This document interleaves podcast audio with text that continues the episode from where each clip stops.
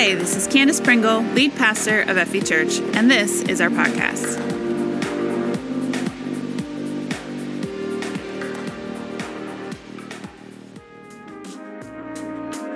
Hey, Grand Valley. Well, welcome to Solutions number four. I'm excited to get into this with you today. I mentioned last week that I really wanted to preach about David and Goliath, and I just felt like God had laid another word on my heart for last week. But we get to, to dive into this story today. Now, most of you have probably heard of the story of David and Goliath, right? Something a lot of us have learned in Sunday school, or, you know, we just kind of caught the drift from cultural references over time. But the gist is that giant was Goliath was a giant. He was a big mean bully, right? And and David was the little guy, but he had faith and he stood up when no one else would and he slayed the giant, right? And who doesn't love an underdog story? David was an absolute solution in his world. When no one else would stand up and fight, he stood up. And not just with Goliath, although that was certainly the first big public time, but he was the solution privately for long before that and publicly for long after that. You know, some of us grew up thinking that the, the moral of this story was that if we could just muster up enough faith, right? If we could just have enough faith like David did, we could be the solution like that in our world too. And so we leave these church services and we think, I'll just have enough faith from now on right? I'll, I'll just be better. I can do this. But Monday morning comes, or if we're really honest, probably Saturday afternoon comes and we fail again. We get scared. The, the doubts start creeping back in. We, we see an opportunity, but we don't take it. You know, we, we succumb to our selfishness again instead of doing the thing we know to be right. And it messes with our identity it messes with who we believe ourselves to be. Instead of seeing ourselves as the solution, we see ourselves as screw ups. We messed up. Again, how can God possibly trust me with the big jobs if He can't even trust me with the little things? And so we set out to correct the things that we can correct in our lives. And instead of digging deeper and giving more to God and surrendering more to Him, we judge ourselves, we try to control our little environment, we, we kick out the, the toxic people, and, and we only listen to Christian music and watch Christian movies and live in our little Christian bubbles. We try to follow rules and religion thinking that will keep us straight. So instead of being a solution, we're now seeing the world as the problem not a problem to fix, a problem to avoid. But what if I told you today that the world is not the problem, but also that your faith is not the problem? What if I told you today that you may not even really know how faith works at all? The story of David and Goliath is actually much bigger than just giant slaying. It's the story of a boy becoming a solution for a nation.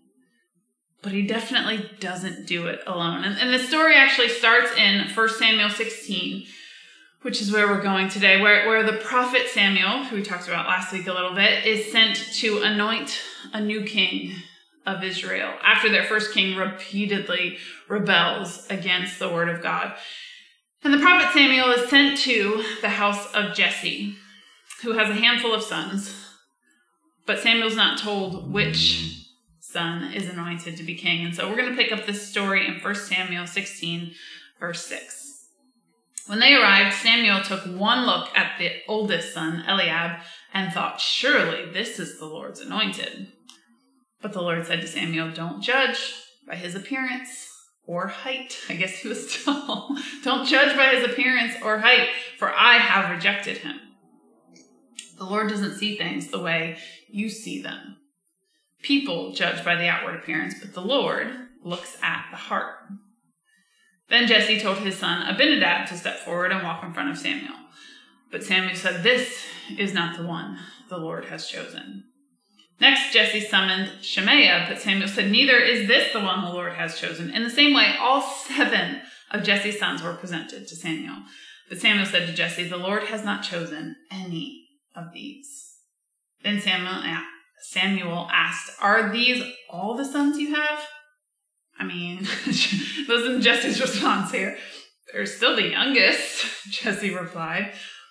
But he's out in the fields watching.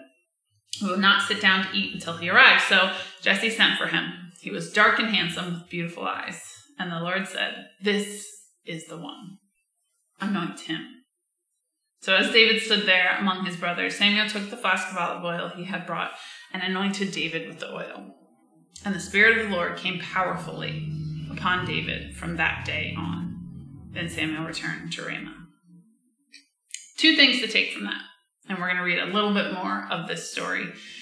But two things to take from this part. First of all, your looks don't qualify you. Your birth order doesn't qualify you. Your, your training and background aren't the things that qualify you. Your age doesn't qualify you. Your gender doesn't qualify you. The Lord qualifies you. And the Lord doesn't look at the outward appearance, He looks at the heart. And number two, when the Lord qualifies you, He also equips you. He didn't just show up and say, Hey, David, uh, you're king now. Good luck. he showed up and anointed him with the power of the Holy Spirit. The previous king was still the king. Uh, uh, his authority level didn't change yet. He just got the gift of the Holy Spirit. He gave David his spirit powerfully, the text says. But we don't have to wonder what the Spirit empowered David to do. We have so much information about David's life actually to learn from. And, you know, most people think that the Holy Spirit dwelling within us is just a New Testament thing. But we actually see it all over the Old Testament too. It's it's not readily accessible to everyone in the Old Testament like it is in the New Testament, like it is today because of Jesus. But we get these glimpses and examples like David's that we can learn from in the Old Testament. So, remembering now that David is the only one at this point that is anointed with the Holy Spirit dwelling within him, now let's read the story of David and Goliath. chapter 17, 1 Samuel chapter 17. The Philistines now mustered their army for battle. The Philistines were a long standing enemy of the nation of Israel. And so they camped between Socoh in Judah and Azekah at Ephes Dammim. That's the Bible, not me. Saul countered by gathering his Israelite troops near the valley of Elah. So the Philistines and Israelites faced each other on opposite hills with the valley between them. So you can picture this, right? Two huge armies facing each other on hills and a valley between them. Then Goliath, a Philistine champion from Gath, came out of the Philistine ranks to face the forces of Israel. He was over nine feet tall. Nine feet tall. I'm six feet tall, and people remind me how often, so often, that I am extremely tall for a woman. Okay, nine feet tall. This guy would have made me look like a shrimp. He wore a bronze helmet, and his bronze coat of mail weighed 125 pounds. He also wore bronze leg armor, and he carried a bronze javelin on his shoulder. The shaft of his spear was as heavy and thick as a weaver's beam, tipped with an iron spearhead that weighed 15 pounds. So he was also strong to be able to carry around that much weight and fight people. So, big guy, strong guy, his armor bearer walked ahead of him carrying a shield. So, Goliath stood and he shouted a taunt across to the Israelites. Why are you all coming out to fight? He called. I am the Philistine champion, but you are only the servants of Saul. Choose one man to come down here and fight me. If he kills me, then we will be your slaves. But if I kill him, you will be our slaves. So the stakes were high in this battle, okay? I defy the armies of Israel today. Send me a man who will fight me. When Saul and the Israelites heard this, they were terrified and deeply shaken. Now, David was the son of a man named Jesse from Bethlehem in the land of Judah. Jesse was an old man at that time, and he had eight sons. Jesse's three oldest sons had already joined Saul's army to fight Philistines. David was the youngest. David's three older brothers stayed with Saul's army, but David went back and forth so he could help his father with the sheep, sheep in Bethlehem for 40 days. 40 days. Every morning and evening, the Philistine champion shredded in front of the Israelite army. He taunted them 40 days and 40 nights, every morning and evening. He taunted the Philist- the Israelite army. So we're going to skip down a couple of verses till David shows up. Right? He comes to give his brothers some supplies from their father. And then David heard him shout his usual taunt to the army of Israel. Verse 24 As soon as the Israelite army saw him, they began to run away in fright. Have you seen the giant? The men asked. He comes out each day to defy Israel. The king has offered a huge reward to anyone who kills him. He will give that man one of his daughters for a wife, and the man's entire family will be exempted from paying taxes. David asked the soldier standing nearby, What will a man get? Love how he asked this. Wait, wait, wait, wait. What's a man gonna get for killing this Philistine? And ending his defiance of Israel? Is this pagan Philistine anyway that he is allowed to defy the armies of the living God? He's ambitious. He wants to know exactly what he's gonna get for for defying this Philistine, for, for being the champion here, but he also is indignant on behalf of God, not just himself. and these men gave David the same reply. They said, Yeah, that, that's the reward for killing him. It's pretty crazy, right? And you can almost hear their conversations here. But when David's oldest brother, Eliab, heard David talking to the men, he was angry. What are you doing around here anyway? He demanded. What about those few sheep you're supposed to be taking care of? I know about your pride and deceit. You just want to see the battle. You can hear his jealousy in that. What have I done now? David replied. I was only asking a question. He walked over to some others and asked them the same thing and received the same answer. Then David's question was reported to King Saul, and the king sent for him. Don't worry about this Philistine, David told Saul. I'll go fight him. Don't be ridiculous. Now Saul is the king, okay? Don't be ridiculous, Saul replied. There's no way you can fight this Philistine and possibly win. You're only a boy. And he's been a man of war since his youth, and he's nine feet tall, okay? But David persisted. I have been taking care of my father's sheep and goats, he said, as if that's supposed to impress him. When a lion or bear comes to steal a lamb from the flock, I go after it with a club and rescue the lamb from its mouth. If the animal turns on me, I catch it by the jaw and club it to death. I've done this to both lions and bears, and I'll do this to this pagan Philistine too, for he has defied the armies of the living God. The Lord who rescued me from the claws of the lion and the bear will rescue me from this Philistine. Hear him give God the credit. In both of those instances, from the lion and from the bear. Saul finally consented. All right, go ahead, he said, and may the Lord be with you. Remember how high the stakes are. The authority that David must have been speaking with through the power of the Holy Spirit convinced a king to send him into battle, even when the stakes were so high. He must have also been a little desperate, though, because it was 40 days of this. Then Saul gave David his own armor, a bronze helmet and coat of mail. David put it on, strapped a sword over it, and took a step or two to see what it was like, for he had never worn such things before. I can't go in these, he protested to Saul. I'm not used to them. So David took them off again. He picked up five smooth stones from a stream, put them into a shepherd's bag, and then, armed only with his shepherd's staff and sling, he started across the valley to fight the Philistine.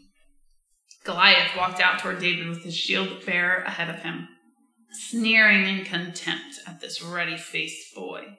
Am I a dog? he roared at David, that you come at me with a stick? And he cursed David by the names of his gods. Come over here, and I'll give your flesh to the birds and wild animals, Goliath yelled.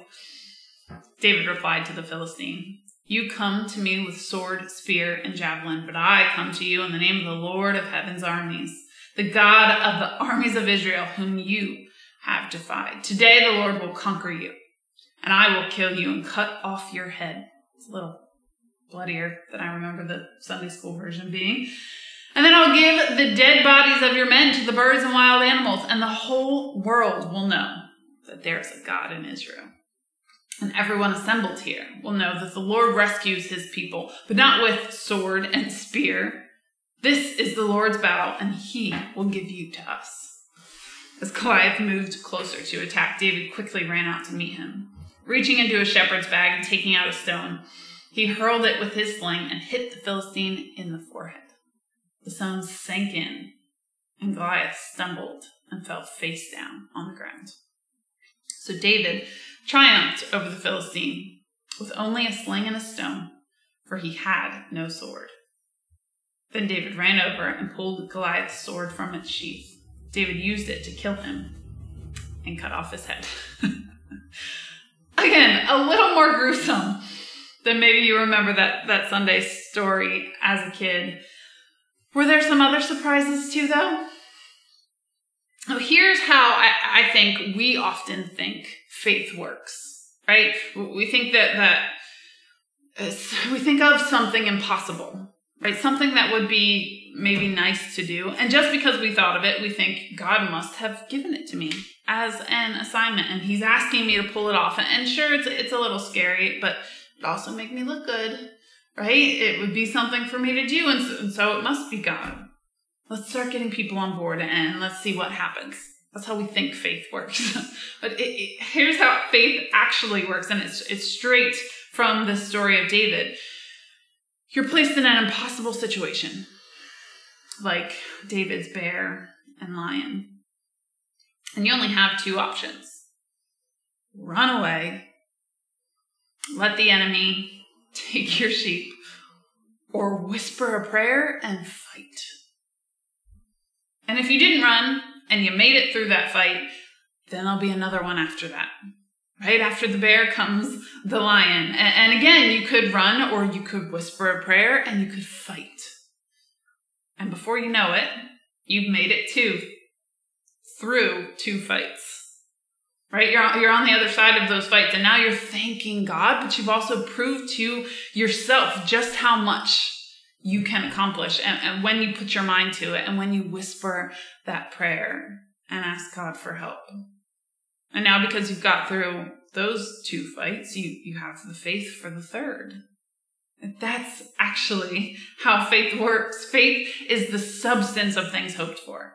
It's the evidence of things not yet seen. It's actually not just just hoping and praying and trying to be better and trying to have more faith yourself. It's relying on past evidence as proof that it can be done in the future. It's the evidence of things not yet seen. It's knowing that you can get through this fight because you've gotten through the last two. It's knowing that, that God is with you through this fight because he was with you through the last two. Faith is built brick by brick. It's not just mustered, it's not just pulled out of thin air, it's built. Each new fight is scarier than the last, for sure. And in between, there, there must be training and diligence, but now you have the Holy Spirit whispering inside you. Right? And just from my own experience, the Holy Spirit doesn't say, things necessarily like you've got this or, or you're awesome. he doesn't always just encourage you. Sometimes he just says, This isn't right. Someone needs to do something about this, or this person needs your help. You have all the tools that you need right now to do what God has called you to do right now you may not have all the tools you need to, to do the job that God has called you to five years from now, but that's okay. You'll build the faith in the meantime to get that job done, brick by brick. David didn't start out slaying giants. He didn't start out commanding an army or, or being king of Israel. He started out with a bear in a field where no one was watching. He won that fight and he won the next one through the power of the Holy Spirit, and God led him to the one after that. David was able to step up to Goliath and save his nation because of two things. He built his faith over time, and the Holy Spirit was with him. you can be a solution in your world too. Like David was, with just a little faith building over time and a lot of the Holy Spirit. Allow God to prove Himself to you. Apply faith to small situations and watch Him work. He'll lead you through the tough stuff, and you'll be able to conquer larger and larger situations over time. When the time comes for you to be the solution in your world, you'll be ready. Lean into the Holy Spirit. Listen for His voice. Ask God for the gifts the Holy Spirit brings. You'll need them to be a solution in your world. But Father, today, as we sit in our, our living rooms, as, as we worship you in our kitchens, and let's be honest, as some of us are still brushing our teeth for the morning, I just pray that you would powerfully fall on the people of Freedom Valley, on the people that are watching right now, that your Holy Spirit would fill us up to be solutions to our world, to see our world not as, as a problem to be avoided, but as a problem to fix. Jesus, we know you came to fix our issues, to help us overcome them, to be more than overcomers in our world. Father, breathe life back into us, breathe purpose back into us, that we would continue to be the vibrant, passionate, selfless church you've called us to be. In Jesus' name, amen. He built his faith over time, and the Holy Spirit was with him. Those two points are key to what it means to be a Christian. After Jesus died on the cross and rose again, he appeared to the disciples and he's, he's with them. He's, he's defeated death and he's brought new life. And he breathes over them, the word says. And he says, Receive the Holy Spirit. Salvation is being forgiven of everything you've done wrong. It's accepting Jesus as Lord. It's, it's making sure that He is in charge of your life, and now you have access to the Holy Spirit. If you've received the Holy Spirit, walk in it. If you'd like to receive the Holy Spirit, it's as simple as salvation. Salvation doesn't mean I prayed the prayer, now I can go back to my old ways of life. Salvation means I have a Savior, and He's given me everything I need. He had the Holy Spirit, and He built His faith over time. First, receive the Holy Spirit, receive salvation and then walk it out day by day by day, you will be amazed at the places God will take you. Today, I'd like to pray the prayer of salvation with you, lead you in that simple prayer. If you've prayed it before, there's no harm in praying it again. It can't hurt you, it can't take away anything you've already received. But if you've never prayed this prayer and you're praying it for the first time, it is access for the first time to the gift of the Holy Spirit, to being a part of His family, to having the power you need to get through the day. If you'd like to receive Jesus as your Savior and the gift of the Holy Spirit for salvation, we're going to pray that right now. Would you just repeat after me? Dear Father God, I'm a sinner. I've done wrong things. I've lied. I've cheated. I've hurt others. I've hurt myself. I need you to forgive me. Please forgive me. Jesus, I believe that you are Lord.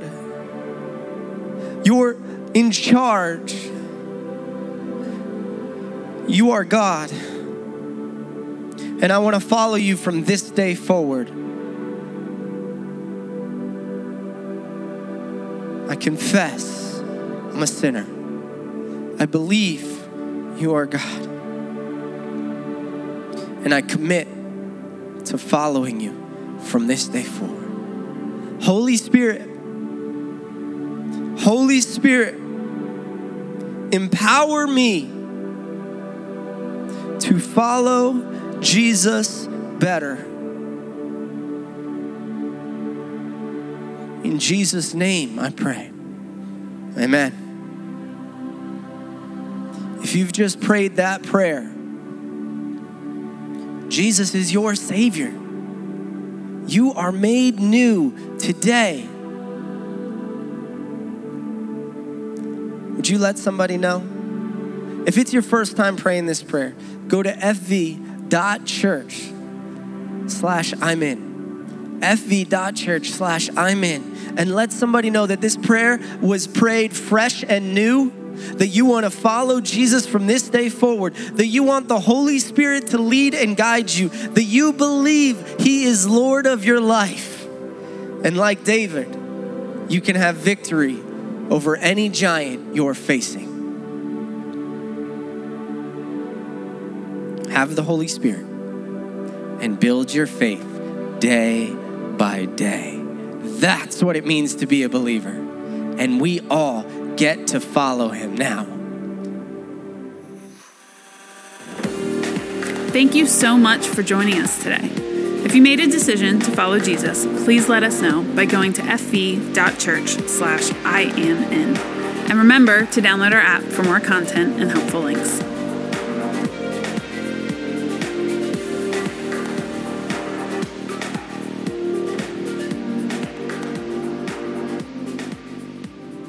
I want to thank everybody who was involved in this service. Those of you who shared it online, those who were involved in the media, making sure it got out to everyone.